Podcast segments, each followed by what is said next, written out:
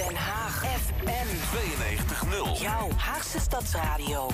100% Haag. Tot 12 uur spuigasten. Den Haag Eh, ik ga u inspreken in ons programma Spuigasten. Het politieke programma van Den Haag FM. Nu live vanuit de centrale biep eh, in Den Haag. Met onze eerste gast, Constant Martini, raadslid voor Den Haag. eh, Hart voor Den Haag. Goedemorgen. Goedemorgen. Ja, en ik dacht, ik ga bij u ook met name dat morgen even benadrukken. Want u vindt het best vroeg, hè? Ja, zeker. voor, de, voor de zaterdag is het toch eigenlijk eh, je eerste gehele vrije dag. Dus dan moet je je boodschappen doen. Je moet wat eh, mensen nog bezoeken en nog eh, allerlei andere dingen regelen. Dus normaal gesproken ga ik pas eh, in de middag eh, weer eens voor mezelf eh, leuke dingen doen. als- Zoals een interview bij Radio Den Haag FM. Maar het is wel tekenend voor wat er allemaal komt kijken bij het raadslid zijn. Dat gaat niet alleen maar over het bijwonen en voorbereiden van commissievergaderingen en raadsvergaderingen. En juist daarover gaan we met u praten, want u doet samen met uw politiek leidsman Richard de Mos een pleidooi om het raadslidmaatschap een gewone betaalde baan te maken. Nou, ik heb dan allerlei principiële vragen. Politiek bedrijf je toch vanuit idealisme en niet als een baan. En ook wel praktische vragen. Wie betaalt dat dan? En in wat voor salarisschaal moet je dan zitten? Dus daar ga ik het zo met u over hebben. Ik wil ook vast aankondigen dat het tweede half uur hier is Richard eh, Chris van der Helm. Eh, ik haal nu allerlei mensen door elkaar. Richard zit kennelijk in eh, Argentinië voor een, voor een een televisieprogramma. Ja, maar dat is ja. iets heel anders. Ja, nee, Chris van der Helm is hier van de VVD-fractie. Hij ehm, maakt zich al lang druk over de rode Amerikaanse rivierkreeft. Die hier met een, nou, misschien wel een miljoen in onze watertjes zit. Denk aan de Soestdijkskade. En wat is daar erg aan? Eh, zij knagen aan de kades en ook aan de waterplanten. Dus dat betekent iets voor, eh, voor schade aan eh, onze kades en aan het vertroebelen van het water. Ehm, nu is er een motie aangenomen in de Tweede Kamer. Daar is hij laaiend enthousiast over van zijn eigen partij om die diertjes wat eh, strenger aan te pakken. Wil wel dat we sinds heel kort een wethouder buitenruimte hebben. Die is voor de Partij voor de Dieren. Dus het wordt nog even heel spannend. Gaat eh, het aanpakken van deze diertjes ook politiek lukken. Maar nu eerst terug naar u, meneer Martini. Ehm, u doet een pleidooi om het raadswerk een betaalde baan te maken. Dus waar je niet naast hoeft te werken en niet zoals nu een vrijwilligersbaan met een maandelijkse vergoeding. Waarom doet u dit pleidooi? Nou ja, het, het gaat eigenlijk vanuit, bij mij vanuit het principe... als je eh, werkt, dan moet je daar ook voor betaald worden. En het idee dat het, het raadslidmaatschap een roeping is... dat kan ik me nog herinneren, want toen ik in 1974 raadslid werd... toen was het ook een roeping, want toen kreeg je, eh, wat was het, 25 euro per eh, gulden dan nog, hè, per, Ja. per vergadering. En nu krijg je bijna 2.500 euro op je, op je rekening gestort elke maand. Dus waar praten we over? Zo is het. Nou, waar, waar we over praten is natuurlijk hoeveel, hoeveel werk en hoe intensief en hoeveel eh, eh, eh, ins- inspanning het kost om op een gegeven moment te zorgen dat je alles wat je wordt aangeboden kunt, eh, kunt verwerken. Want het is niet meer een, eh, een notaatje van eh, twee pagina's. Maar neem nou Zuidwest Den Haag, dat zijn 18 bijlagen met nog een enorme hoeveelheid bijlagen en een neemvoorstel. En het gaat over 3 miljard of gaat over 40.000 woningen. Dus het lijkt mij wel dat de belangen eh, die je aan eh, voorgelegd krijgt... een heel stuk groter geworden zijn, een heel stuk ingewikkelder... en in ieder geval een meer tijd kosten. En waarom kosten ze nou meer tijd? Nou, je moest, moet natuurlijk wel eh, je rekenschap geven... dat al die tijd die je bezig bent om, de, s- de- om, om, om, om dingen tot je te nemen uit, de- uit de stukken... gaat ten koste van hetgeen wat je met de stad wil bespreken. Je wil in de stad zichtbaar zijn als politieke partij. Vooral hard voor Den Haag. Dat is natuurlijk de meest zichtbare partij. Het ligt dus eigenlijk gewoon aan de manier van werken van uw partij. Nou, dat, dat, dat zou kunnen. Iedereen vult natuurlijk op, op zijn eigen manier zijn, eh, zijn raadslidmaatschap in. Dat, dat, eh, dat recht heb je, want de kiezers hebben je gekozen. Maar het blijft wel een, een kwestie van dat als je volksvertegenwoordiger wil wezen... dan moet je wel weten wat het volk wil. Dus dan moet je ze opzoeken. Dan moet je horen wat ze willen. En dat is dan meer dan eh, af en toe eens naar een buurtvergadering gaan... die de gemeente georganiseerd heeft. Nee, dat is ofwel samen met je fractie de buurtvergadering organiseren... naar de mensen, naar hun, hun, hun, hun vergaderingen toe gaan. Ze opzoeken als ze, als ze zich bij je melden met persoonlijke problemen. Want je wil gewoon graag weten wat er speelt en hoe je die mensen kunt, kunt helpen. Dat, die, die tweede blok, die gaat eigenlijk steeds meer eh, ten koste, er wordt steeds minder, omdat er steeds meer, eh, eh, ja, wat ik dan noem, raadswerk, bureaucratie, controletaken, allemaal over je, over je heen komen. Wil ik toch heel even terug naar het begin wat u zei. Hè? Want u, u- bent al sinds midden jaren 70 politiek actief. U heeft eigenlijk twee politieke levens. Eerst een hele prominente rol binnen de Partij van de Arbeid hier in Den Haag. Raadslid, wethouder, voorzitter van de partij. Eh, daarna een tijdje niks. 2012 eh, uw lidmaatschap opgezegd van de PvdA. En nu sinds twee jaar eh, actief voor Hart voor Den Haag. Wat is dan precies het verschil met vroeger? Want midden jaren 70 en 80, nou als er veel was, actiecomité's met twee K's in plaats van met de C's. Daar moet u als PvdA toch ook heel veel tijd aan hebben gehad. Ja, en toch was het, in die, was, was het anders. Er gold toen ook een ander bestuurssysteem. Dat heet monisme. En daarbij zat je als raadslid eigenlijk... En, en, en, en je wethouders zat je in één fractie. Dus, en daar kwamen, daar kwamen soms ook actiegroepen kwamen gewoon op je fractievergadering eh, bij elkaar. Dus er ontstond, er was gewoon een hele andere mix en een hele andere uitwisseling van ideeën en belangen. Eh, en ook veel, je kon het ook sneller eh, regelen, tussen aanhalingstekens. Want als iedereen het ermee eens was, inclusief de wethouders, nou dan wist je zeker dat dat gebeurde. Nu hebben we een systeem waarin dat gescheiden is. Men zegt gewoon van. Dat heet dualisme, hè? Ja, helemaal goed. Ja, dat is dualisme. Dat, dat is het college. Die hebben alle ambtenaren en alle communicatieadviseurs... en een hele grote groep mensen ter beschikking om een voorstel te doen. De gemeenteraad moet vervolgens die voorstellen gaan controleren.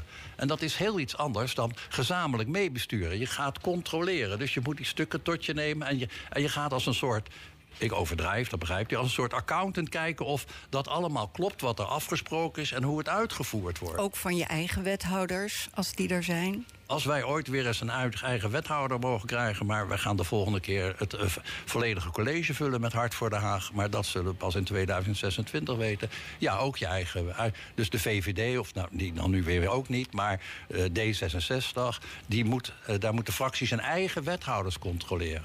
Dat loopt regelmatig mis. Dat is ook het zwakke van het systeem dualisme.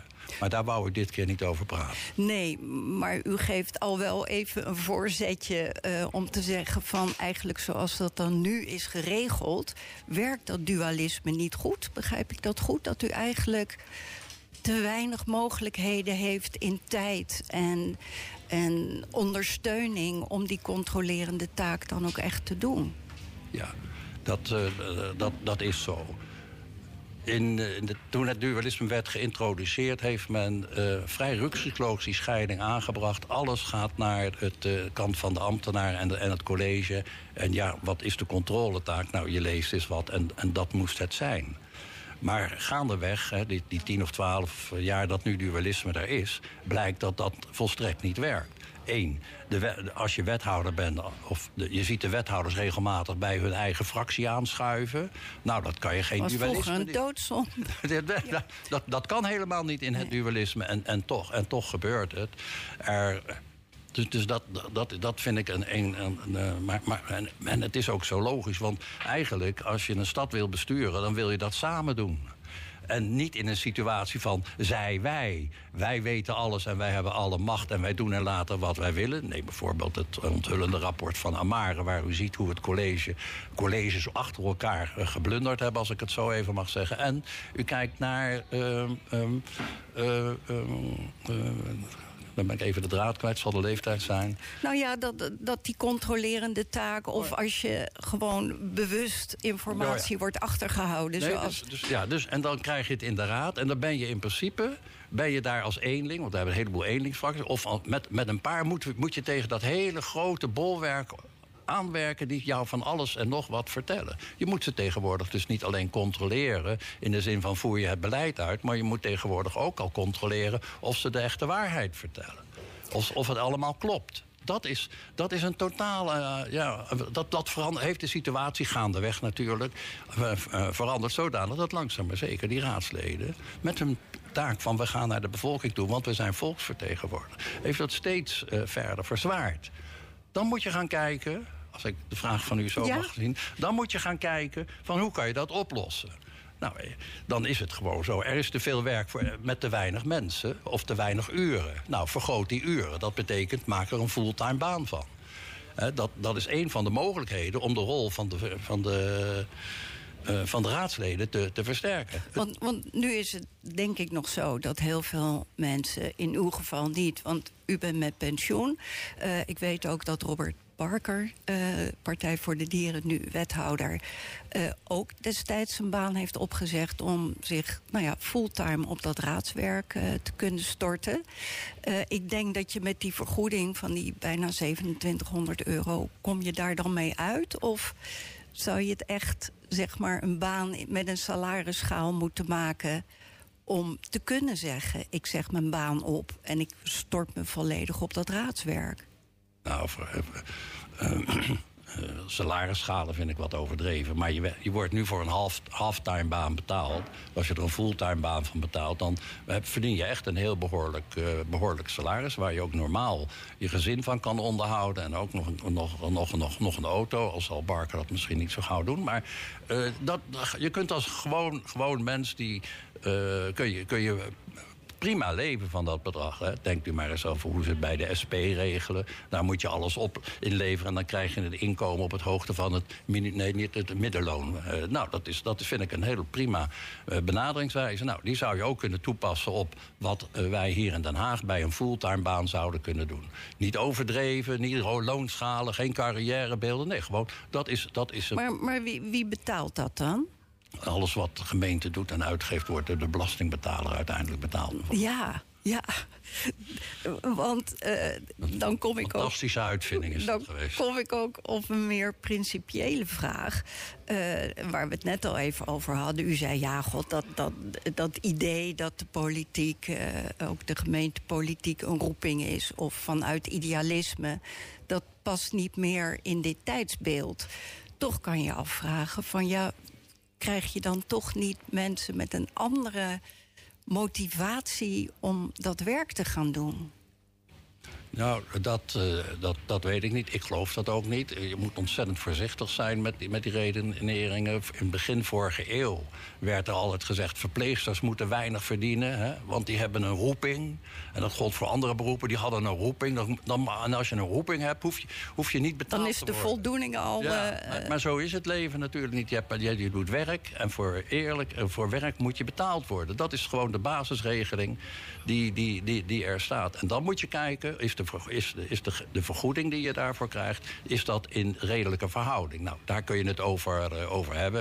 En dan kun je allerlei varianten op verzinnen. Maar het hoofdpunt is niet die vergoeding. Kijk, veel raadsleden die ik de afgelopen tijd eh, zo eens gesproken heb hierover... die zeiden van, oh, maar als wij nou te veel verdienen... of te veel ondersteuning krijgen, wat dan, dan gaan de mensen zeggen graaiers en zakkenvullers. Nou ja, die, we hadden het even in het voorgesprek daarover. U vond dat een deplorabele manier van denken. Maar in de samenleving is natuurlijk toch wel een grote groep mensen... die het inmiddels over politici hebben, over baantjesjagers en eh, zakkenvullers.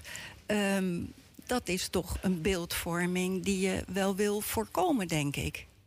Nou, de vraag is of je het kunt, eh, kunt voorkomen. Want eh, het voordeel is dat je soms ervaring hebt. Maar 50 jaar geleden waren wij ook al zakkenvullers. Dus het is gewoon een soort algemene term geworden. Die ze, Zelfs die ze- als socialisten. Nee, dat maakte niet uit. Het was gewoon voor de hele, voor de hele groep. Iedereen die po- politicus eh, was, die kreeg, dat, eh, die kreeg dat te horen. Dus ja, je moet dat eh, als een soort scheldwoord zien wat er gebruikt wordt. Geuzennaam. Nee, dat, maar vind ik nou ook weer zover. Maar je moet gewoon even kijken van wat, wat is er aan de hand. Ik denk dat de mensen hier in de stad en in het land... en bij de provinciale, bij de Rijksverkiezingen... hoe noem je dat, de Tweede Kamerverkiezingen... goed bestuurd willen worden. Dat ze goede mensen willen hebben. En die hebben ze helemaal geen probleem mee... dat ze voor goed werk goed betaald worden. Het gaat er nu om hier in Den Haag. Hoe kun je de hele boel hier beter krijgen? Hoe kun je hier die versteviging... zodat de mensen kunnen denken... hé, hey, daar zitten kerels en daar zitten vrouwen die het goed kunnen. Precies, want u gaf net al even aan... het gaat niet alleen die betaling is maar een onderdeel van het pleidooi wat u doet. Want u wil dat er nog meer verandert. Ja, ik, ik wil dat er gewoon op realistische manier uh, de, de raad kan functioneren. Dat wil zeggen dat wij ondersteuning moeten hebben, dat, dat wij mensen moeten hebben die ons kunnen helpen om te begrijpen wat er geschreven wordt. En wie, wie zijn die mensen dan? Nou, je kunt, wij hebben een griffie, hè, dat is in principe, een, eh, dat zijn geloof ik 18 of 20 mensen op dit ogenblik die tegenover die 9000 ambtenaren staan. Maar dat zijn dan mensen die ons helpen. Want de ambtenaren, zegt u, die staan volledig uh, ten dienste van het college. Ja, dat is ook zo bepaald. Ja. Dus dat is, uh, dat is oké okay dat ze dat doen, want ja. ze voeren uit wat er opgedragen wordt. Uh, maar wij, moeten dat, wij hebben daar onvoldoende kennis en, en, mogelijkheden voor. En moeten daar enorm veel tijd in, in, in, in stoppen. Je, moet ook, je zou ook veel beter en meer moeten weten van hoe in de bepaalde diensten de zaken, zaken lopen. Hoe je op projecten die hele grote, dure projecten, hoe je mee moet reden. Dus er zijn heel veel dingen die verbeterd kunnen worden... zodat wij beter een besluit kunnen nemen.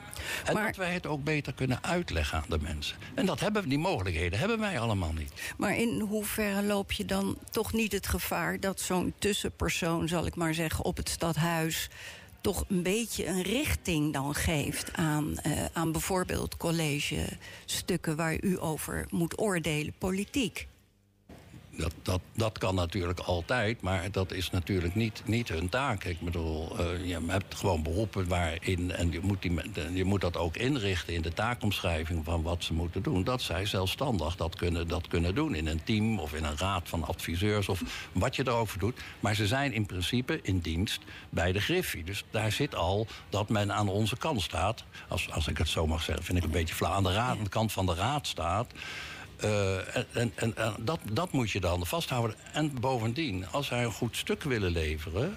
Een, laten we zeggen een visie op wat er vanuit de, de, het college komt... dan hebben zij natuurlijk wel in acht te nemen... dat dat zowel de SP moet, uh, moet bedienen in hun vormen van een oordeel... als, de, als GroenLinks, als Hart voor Den Haag... En als... Dus volledig neutraal. Zo, ja. ja daar een eh, soort exposé van maken van... jongens, dit is de kern van het stuk. Ja. Let daar en daarop. Let uh, bijvoorbeeld hoe de financiering wel of niet is geregeld.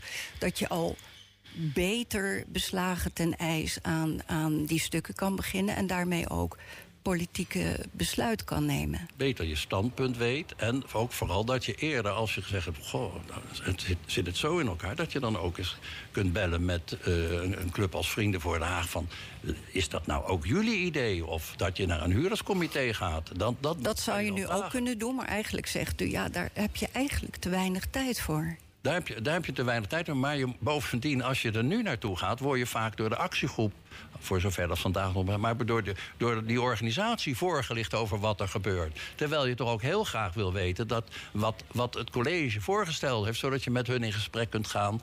En, en, en daar gaat het om, om te zorgen dat je weet waar je het over hebt... en welke richting je met elkaar op, op kunt gaan. Daar is voortdurend noodzakelijk dat je de informatie tijdig bezit dat je de informatie begrijpt en dat die volledig is. Want uh, we hebben allemaal het rapport, of allemaal in ieder geval de conclusies gehoord over het uh, Amare-debakel, zo mag je het toch eigenlijk wel noemen.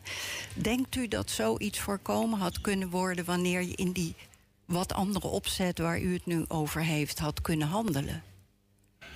Ik, uh, ik, ik, ik, ik, denk dat het, dat het niet zo ver uit de hand had moeten, uh, had moeten lopen. Kijk, tegen misleiding of tegen bewust liegen is bijna niks opgewassen. Uh, was misschien eerder ontdekt? Dat is het punt. Was, dat was misschien eerder, eerder, eerder ontdekt. En uh, ik denk ook wel dat als er een andere ogen naar kijken... dat dat ook echt wel heel anders was, eh, was uitgepakt. Dan was er misschien een incident geweest. Maar dat had niet al die jaren, al die colleges... had dat maar door kunnen, uh, kunnen etteren. Want aan de andere, de andere kant, één is de ambtelijke informatie. Maar B, dat is ook het rapport aan Maren... is gewoon telkenmalen de politieke visie. We moeten het hebben. Het kan ons niet schelen van, uh, hoeveel, het, van hoeveel het kost. Het moet, het zal en het gebeurt dat is natuurlijk wel even een, een, een andere uh, uh, wat zeg je, motor die erachter zit dan alleen maar de ambtelijke dienst. Maar stel dat je zelf wethouder bent, is dat dan ook niet uw opdracht? Is dat dan ook niet de motivering waar u daarmee in zou zitten? Het moet en het zal. We hebben dat besloten. Ik ben acht jaar wethouder geweest. Dus ik, ik kan u... En het stadhuis is er gekomen. Ja, dat zal, maar dat, daar moet je luisteren. Dat is ook, dat is ook in strijd gekomen. Dat stadhuis, daar denkt men altijd maar dat het ruzie was. Nou, maar er was, zat wel een politieke consequentie aan vast. Drie wethouders moesten direct wegtreden. En het hele college is verder gereconstrueerd... met de oppositiepartijen, et, et cetera. Daar was het zo dat toen het... En, en, en dat was nog in het jaar dat het besloten moest worden. Wij, hier hier staat het al. Hè? Dus in het jaar dat er besloten moest worden... zijn de hele harde klappen uitge, uitgevochten met elkaar. Wat niet kon en noem maar op. Daar is veel leed over gekomen, ja. Dat, dat, dat, maar, maar het is toen gebeurd. Dus dat, dat ligt dan wel anders. Ook al omdat die wethouders zaten in de fractie... En die waren natuurlijk wat dat betreft onderdeel van die fractie. Dus het kon niet onder de pet blijven. Het was een heel andere structuur waarin, dat, ook, uh, in, waarin dat ook was. Zegt u nu ook eigenlijk de manier waarop de gemeenteraad nu moet werken is onhoudbaar? Dat vind ik wel, ja. ja. Dat vind ik wel. Ik zou toch echt sterk daarvoor willen pleiten om de verantwoordelijkheidslijn duidelijker te maken. Voor elke wethouder, uh, voor elke wethouder één commissie. En niet dat ze als gast of als een in- en uitkomen lopen. Eén commissie, zodat je gewoon rechtstreeks elke keer met diezelfde wethouder te maken hebt. Zodat je dan ook wel weet op de duur hoe die, hoe die in elkaar zit en hoe die zijn beleidsproces uh, doet. Dat, dat vind ik heel belangrijk. Dat, dat voor wat de wethouders betreft. Nu de verantwoordelijkheid van de individuele gemeenteraadsleden.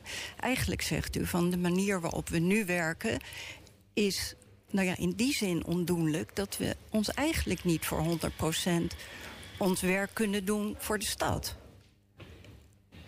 Ja, maar wilt u dat wat toespitsen? Nou ja, dat u zegt, we hebben eigenlijk te weinig tools, handvaten om, um, om ons werk goed te doen. En vandaar uw pleidooi, interpreteer ik, om, uh, om naar een andere manier van werken te gaan. Ja. Meer ondersteuning, de mogelijkheid inderdaad om ervoor te kiezen... Uh, ik zeg vier jaar de baan op die ik wel of niet heb... om dat raadlidmaatschap te gaan doen. Ja, ik denk dat, uh, dat er een, soort, uh, als je raadslid wordt, een soort keuzepakket zou moeten hebben. Ik wil 40, jaar, 40 uur per week raadslid zijn. En ik, uh, dan, dan zitten er andere dingen. Of je zegt van ik wil, het, ik wil gewoon mijn baan behouden en ik wil het parttime doen. Maar dan heb ik toch nog ondersteuning nodig als ik een initiatiefvoorstel wil maken. Ik heb ondersteuning nodig als ik iets moet uitzoeken voor, voor een motie. Of ik wil graag met, met iemand naar een bijeenkomst gaan die, die mij kan helpen om te vertellen wat, wat ik, ik nou precies moet vertellen. Of wat er bedoeld moet worden. Of ik wil weten hoe ik... Nou hebben wij Richard de Mos natuurlijk. Dat is de beste voorlichter die er hier gewoon in heel Den Haag rondloopt. Maar als je die niet hebt, dat je dan denkt van... ja, hoe kan ik nou toch mijn zaken over het voetlicht krijgen? Dat, dat soort ondersteuning is in ieder geval uh, nodig. En de ondersteuning die verder ook wel wenselijk is... is dat als je zelf niet beschikbaar bent... en, dus, en, en, en er zijn mensen die je nodig hebben... dat je die naar de fractie kunt leiden. Zodat je ook een fractie hebt die op vele fronten een, medewerkers heeft die je kunnen, onder, die, die je kunnen ondersteunen. Ik, je moet het echt gewoon als een, als een bedrijf gaan zien. Als het, het, is wel een roeping, ben ik helemaal met je eens... maar de werkzaamheden lijken wel verdomd veel... op hoe je het in een bedrijf zou doen. Krijg je dan ook een ander... krijg je dan diversiteit ook meer in die, in die raad? Het zijn nu vaak of jonge mensen of al wat oudere mensen. Denkt u dat die door zo'n andere manier van werken... en mogelijkheden ook... Uh, nou ja, andere mensen voor dit vak gaan kiezen? Nou, ik, ik ben eigenlijk voor dat er wat ouderen uh, meer aan het, uh, aan, het, aan het bestuursproces uh, deelnemen. Het, het, vanwege hun ervaring? Of? Voor, vanwege hun ervaring, maar ook nog vanuit dit. Ik, ik, en dat, is, dat is een waarneming die je had tijdens het deelnemen aan de verkiezingscampagne in, in 22. Dan, dan zit je in die, in die fora van mensen die dan kandidaat zijn of op die kandidatenlijst staan. Dan dan, en dan blijkt het dat zij eh, twee jaar geleden zijn afgestudeerd. Toen zijn ze naar Den Haag gegaan. En dan staan ze nu op de lijst voor, voor raadslid voor een politieke partij, omdat die politieke partij hun landelijke visie vaak het meest aanspreekt. Maar dan komen ze hier en dan praten ze een- week na hun benoeming rustig over clubhuizen, buurthuizen, groen en noem maar op. Alsof ze. Kijk, Den Haag is meer dan alleen maar een bestuurssysteem. Den Haag is een passie, een emotie. Er wonen mensen die vinden wat. En heel diverse mensen. Het verschil tussen Benoordenhout en Bezuidenhout zou je eigenlijk moeten kennen. Ja, dat zou toch. Dat is minimaal. Nou, dat halen ze net, denk ik. Maar dat noemen ze dan zee en van de zand en, en, en, en, en, en moeras of veen. Zand en veen. Ja, ja.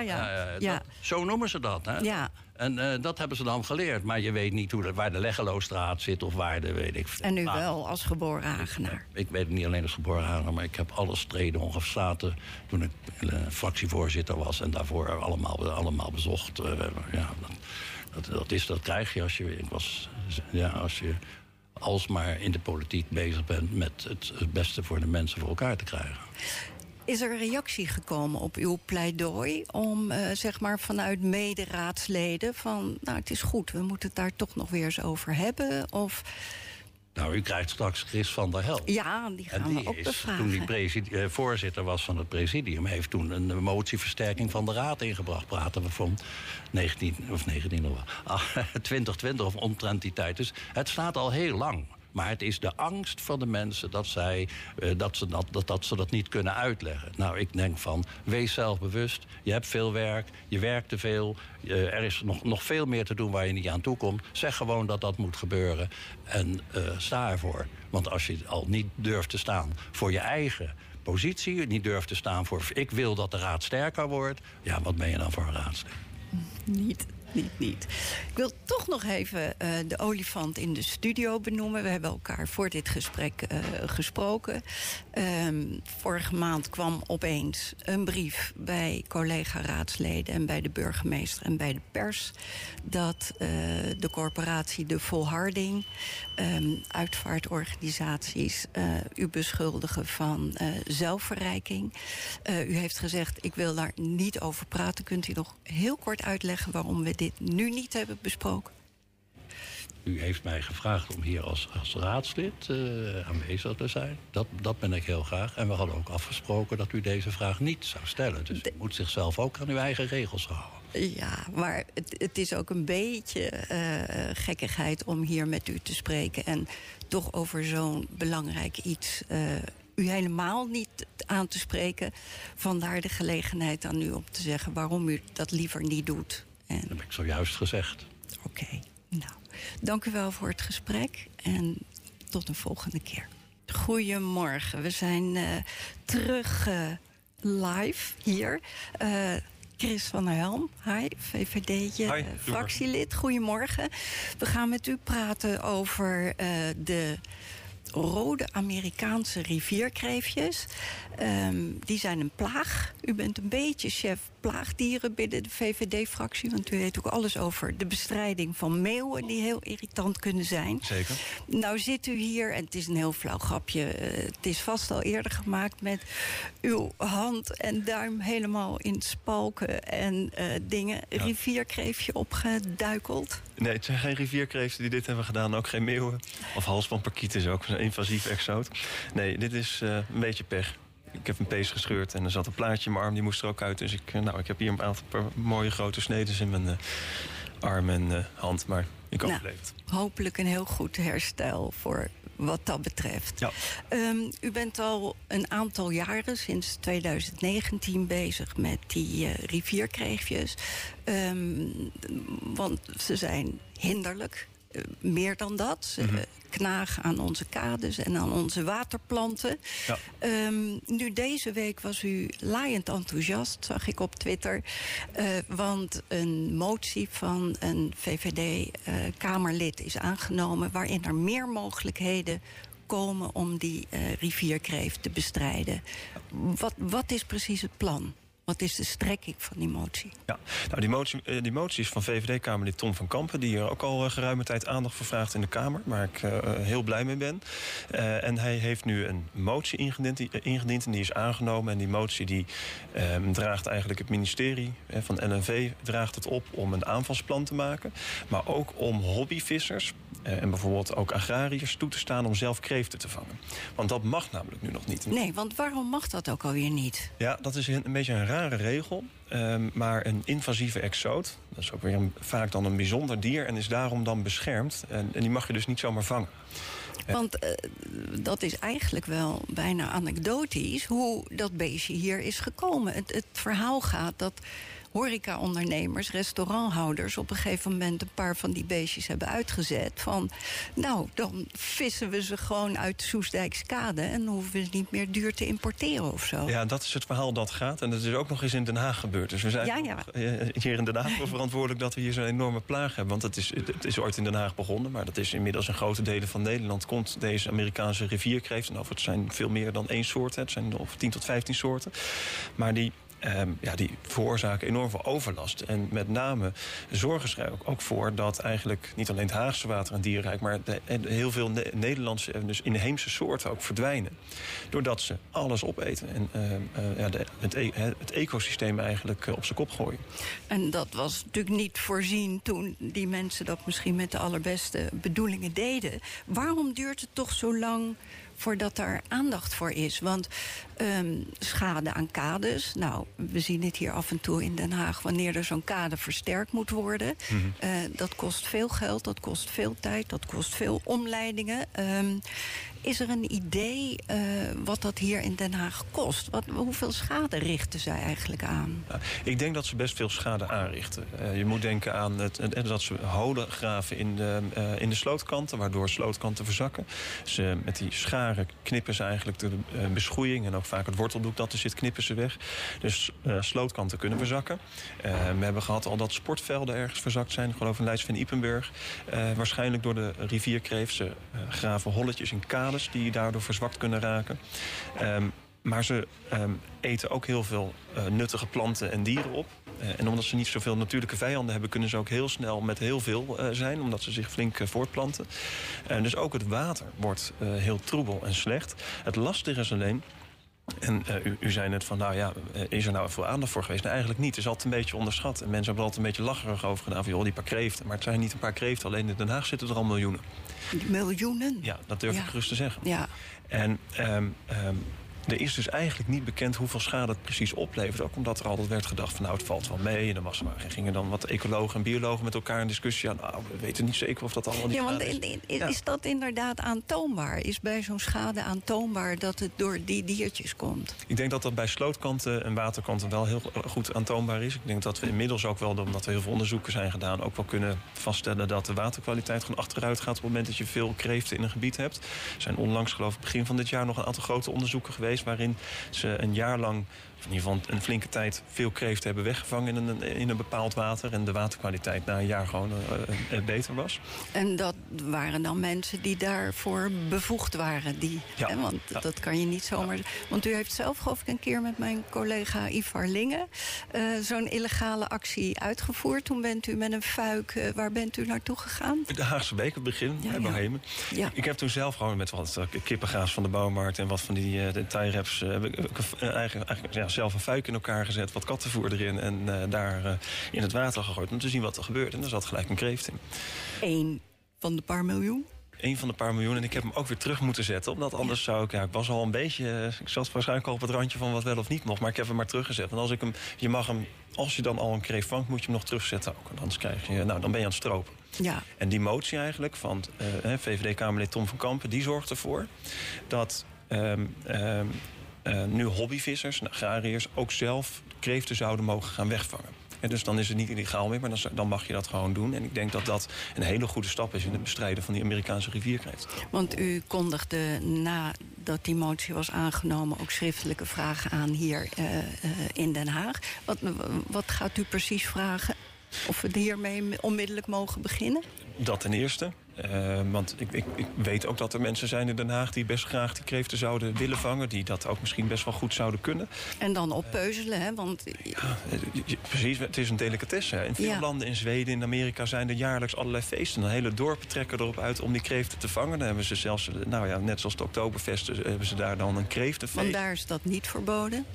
Eh, nee, daar is het niet verboden. Nee. Klopt. Eh, Ja. eh, hier, in, overigens, in heel veel Nederlandse restaurants staat ook rivierkreeft op de kaart. En in Nederland zijn vijf tot tien vissers, het zijn niet meer dan tien vissers... die hebben een, een ontheffing gehad van het ministerie... en die mogen de- deze kreeft in Nederland wel vangen.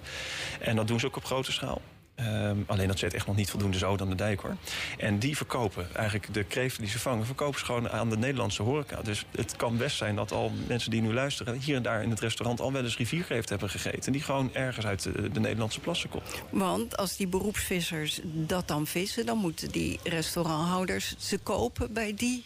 eh, Lokaal gevangen. ja, ja. lokaal gevangen door de beroepsvisser. Ja, want als je nu in de supermarkt kijkt, zie je ook wel eens rivierkreeft liggen. Die kan je ook kopen. Maar als je dan op de achterkant kijkt, kom- komt het uit China. Terwijl eh, hier zijn er in, in alleen in Den Haag al miljoenen. En ik heb nog even een beetje zitten kijken hoeveel er in, in Nederland komen.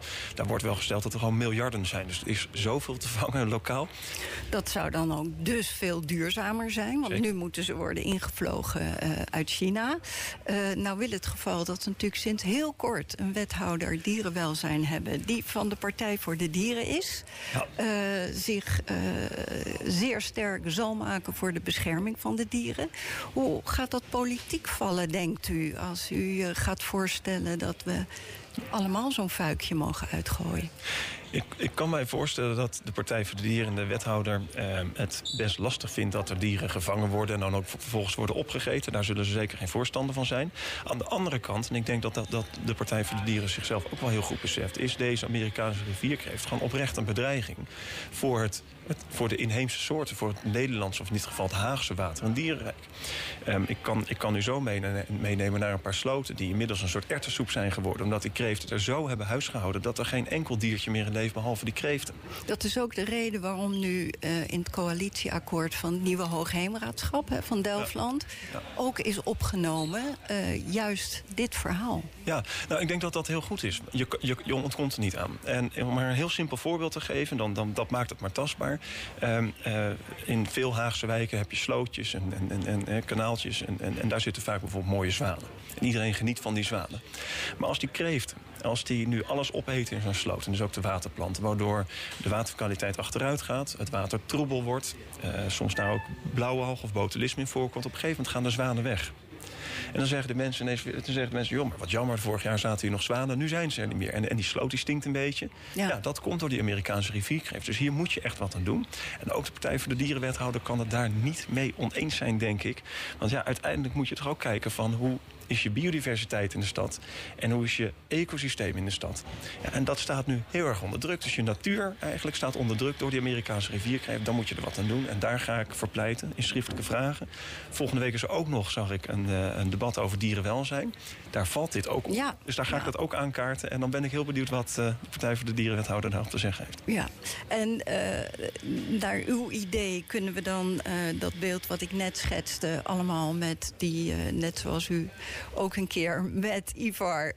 een, zelf een fuikje hebt gemaakt, dan naar de waterpartijen? Of zegt u van nou nee, daar moeten wel een aantal voorwaarden aan komen? Ah, Kijk, ik, ik, ik, ehm, ehm, mijn ideaalbeeld is dat iedereen gewoon lekker die, die kreeften kan vangen. Of je dat met een fuik doet, of met een hengel of een schepnet. Je kan het op verschillende manieren doen. Ik denk wel dat het goed is dat je oplet dat je dat op een diervriendelijke manier doet, maar vooral ook op een manier dat je geen bijvangst hebt. En daar zijn, er zijn gewoon goede fuiken verkrijgbaar voor helemaal niet zoveel. Die kan je zelfs soms zelf maken, waardoor je eigenlijk geen bijvangst hebt, maar puur die kreeften vangt. En je zou als gemeente dat heel simpel eh, op de website van de gemeente kunnen, kunnen aangeven wat voor fuik je mag gebruiken of wat voor net en op welke manier je dat doet. Eh, en volgens mij is dat dan echt prima op te lossen. En dan kunnen echt mensen heel simpel, want het is helemaal niet moeilijk, lekker die kreeften vangen. Nou, dat klinkt goed. Ik wil ook met u nog heel even terug naar het eh, gesprek wat ik hiervoor had met Constant Martini. Over het zoveel meer energievragende beroep van raadslid. Eh, nou, nu is dat vrijwillig met een maandelijkse vergoeding. Eh, hij eh, stelt voor om er een gewone betaalde baan van te maken. En nog wel een aantal andere dingen, ook betere ondersteuning. Hoe kijkt u daarnaar als raadslid? Ja. Ik loop al lang... lang, eh, loop al lang u bent de het langst eh, zittende raadslid inmiddels. Ja, klopt. Zo jong en toch al het langst Ja, zittende De raadslid. opa van de raad en ik ben pas 36. Ja. Ja. Ehm, nou, ik, ik herken, als het gaat over die werkdruk, dat herken ik heel duidelijk. En ik heb dat door de jaren heen ook wel eh, toezien nemen. En ik vind dat wel zorgelijk. Ehm, want er komt meer op het bordje van een raadslid. Ehm, het is echt pittig.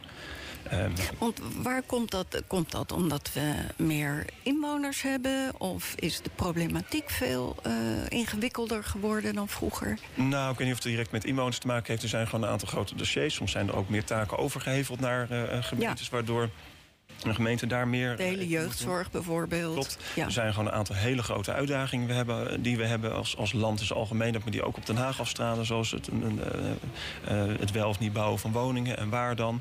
Ehm, eh, nou, we hebben hier in Den Haag ook nog de afgelopen jaren best wel wat, wat meegemaakt. Wat ook eh, denk ik zijn sporen wel heeft nagelaten. En wat ook wat doet. En ik moet ook heel erg zeggen, de politieke cultuur vind ik ook wel wat veranderd. Die is wat heigeriger geworden. Iedereen wil graag scoren. En iedereen wil vooraan in die krant staan. En iedereen moet eh, iets vinden over een bepaald onderwerp. Waardoor die druk, denk ik, ook.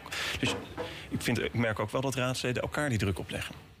Ja, dus daar heb je dan niet zozeer een ander systeem voor... zoals eh, laat het een betaalde baan zijn. Nou, kijk, het is, het is in die zin een betaalde baan. Het is, niet, het is een nevenfunctie waar je gewoon een goede vergoeding voor krijgt. En daardoor kan je bijvoorbeeld eh, wat minder werken in je reguliere eh, baan.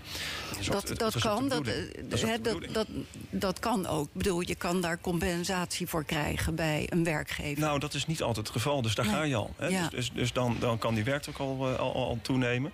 Ehm, ik weet niet of de oplossing is het, eh, het, het raadswerk een fulltime baan te laten zijn. Het is, eh, ja, het, een beetje, het klinkt zo, zo, zo lelijk, maar het is een lekenbestuur, zo, zo heet dat. Je controleert het eh, gemeentebestuur Ehm, en je stelt de kaders vast.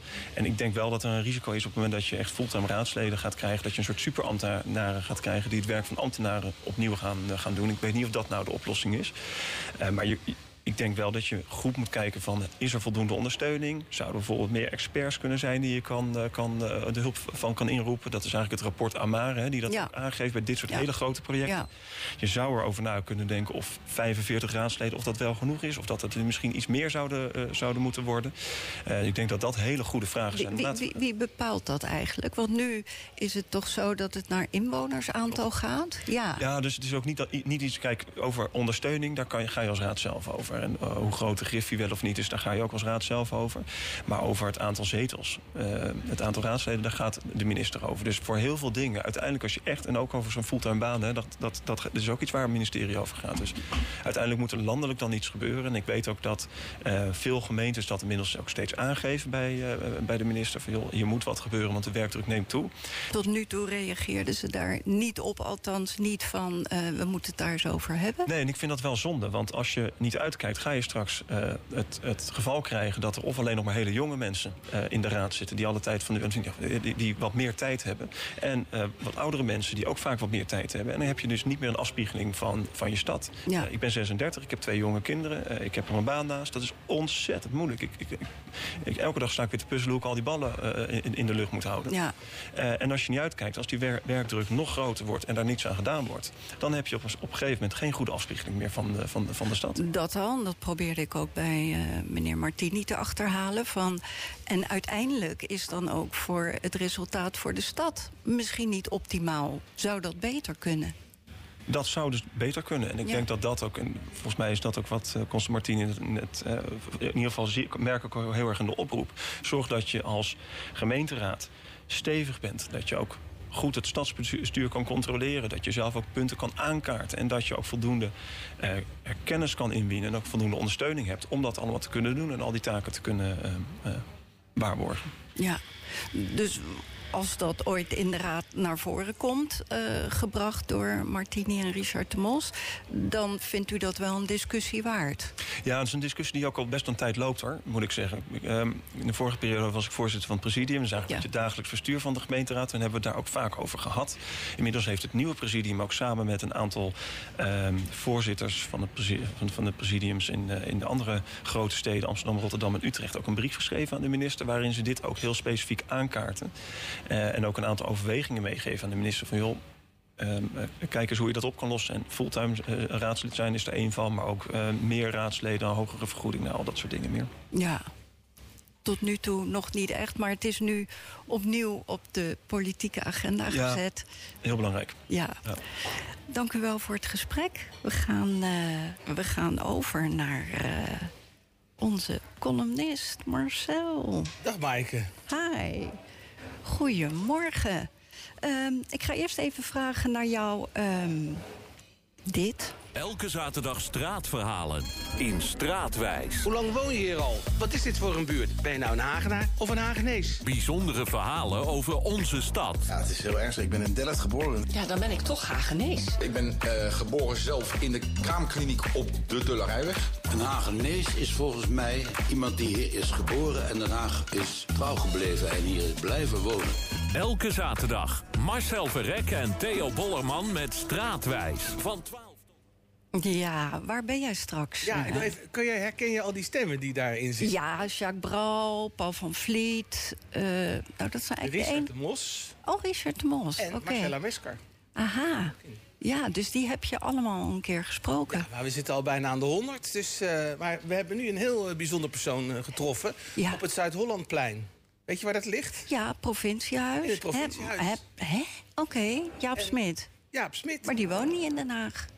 Nee, die woont niet in Den Haag, maar hij werkt er wel. En ik vind dat hij een zo dermate belangrijke positie in onze stad inneemt. En hij heeft ook heel veel interessante dingen te vertellen.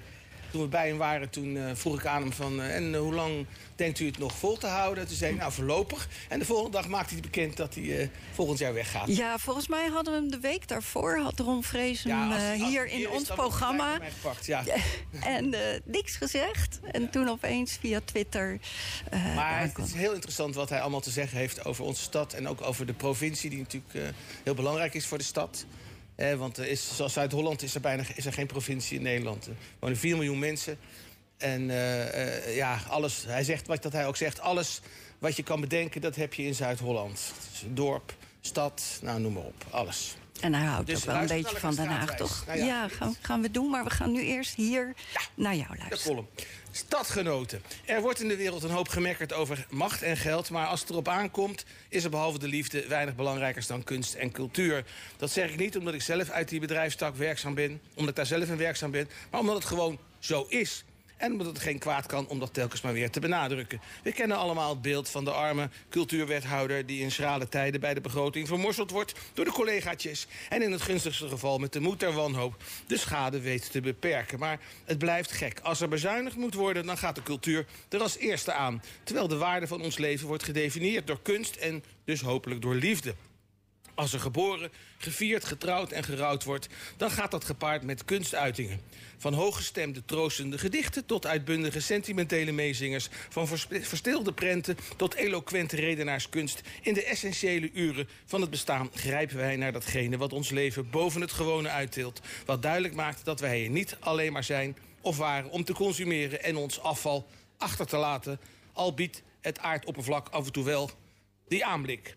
Kunst en cultuur vormen de basis van de menselijke beschaving. Niet alleen datgene wat na eeuwen overblijft... maar ook de opgestapelde wijsheid die ons de broodnodige empathie en beheersing kan verschaffen. Misschien ook wel de reden dat we elkaar niet overal op de wereld aan het afmaken zijn. Cultuur definieert ons bestaan, ook al is het voor de meeste kunstenaars niet echt een verdienmodel. Gelukkig neemt de overheid, dat zijn wij dus allemaal bij elkaar... het dan maar op voor de kunst. Altijd te weinig, maar je moet blij zijn met alles wat je toevalt. Zo ben ik heel blij dat het Haagse stadsbestuur heeft ingezien... dat bibliotheken vitale organen zijn in het Haagse stadslichaam. Na de droevige jaren van biepkrimp zien we deze als onmisbare locaties... in steeds meer buurten. Daar kunnen mens en cultuur elkaar op allerlei wijze ontmoeten. Door boeken te lenen, door te studeren, door met elkaar koffie te drinken... en door optredens in de bijbehorende cultuurankers bij te wonen. Het Nationale Toneel brengt momenteel Laagland... een hoogst actuele voorstelling geschreven door Nathan Vecht... en geregisseerd door Erik de Vroet. De voorstelling wordt door het Nationale Toneel als volgt omschreven. Vingervlug en met snijdende humor wordt de staat van Nederland getoond. Een samenleving die wankelt langs de kloof tussen de elite en de lagere middenklasse...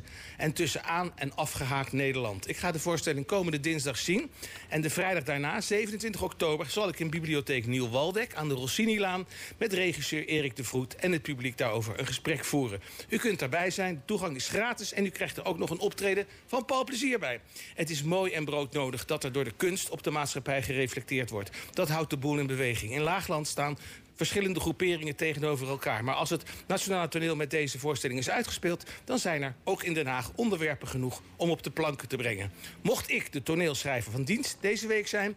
dan zou mijn stuk er zo uit zijn. Dacht ik, overmoedig. Ik ging aan de slag. Als plaats van handeling had ik een massagesalon in Laag bedacht...